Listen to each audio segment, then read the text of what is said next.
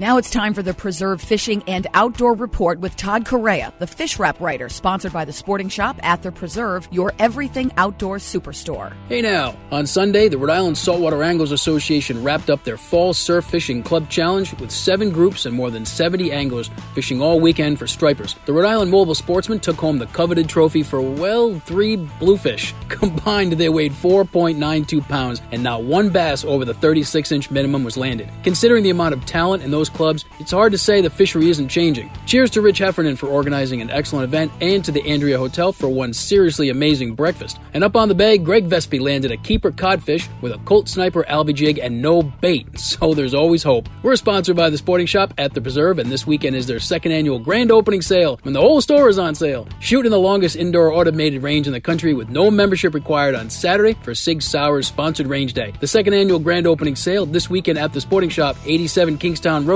Richmond, Rhode Island.